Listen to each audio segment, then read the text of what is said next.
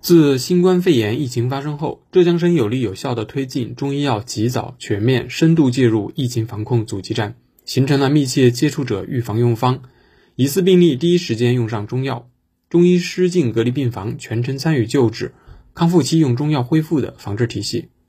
杭州市西溪医院是杭州市新冠肺炎诊治定点医院，杭州市超过一半的确诊和疑似患者在此接受隔离治疗。一月二十二日。杭州市专家组成员之一、西溪医院感染科主任于建华第一时间进入医院隔离病房。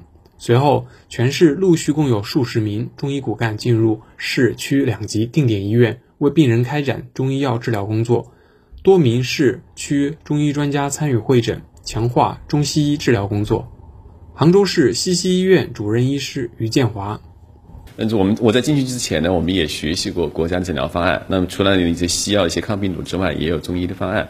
那么我是作为感染科的主任进去的，因为呃，除了临床的这些常规的这种抗病毒的治疗之外，我觉得我还是有些中医基础。进去之后呢，我觉得按照国家的方案来讲呢，有些病还是适合用中药的。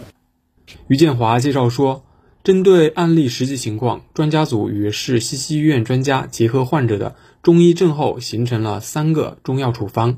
及疑似病人方、新冠肺炎初期方、新冠肺炎中期方，供临床使用。杭州市西溪医院主任医师郁建华：使用的时候肯定还根据病情况稍微有所调整一下啊，根据情况稍微调整一下。基本方是在那里没怎么不变的啊。据了解，以西溪医院为例，使用中药后，重型与危重型病例数增幅明显下降。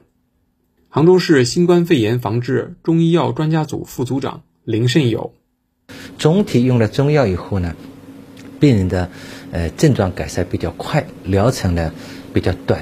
然后呢，我们在经过中药六天的治疗的病人，目前呢还没有发现一个从轻症转为重症或重症转为危重症的情况。到今天为止，我们应该出院了五十六例病人了。呃，五十病人回去呢情况也都蛮好。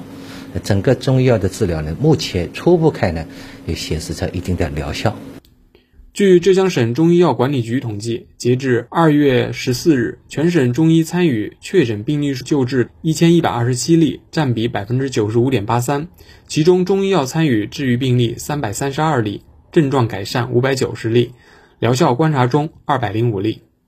新华社记者夏亮、孔令航，浙江杭州报道。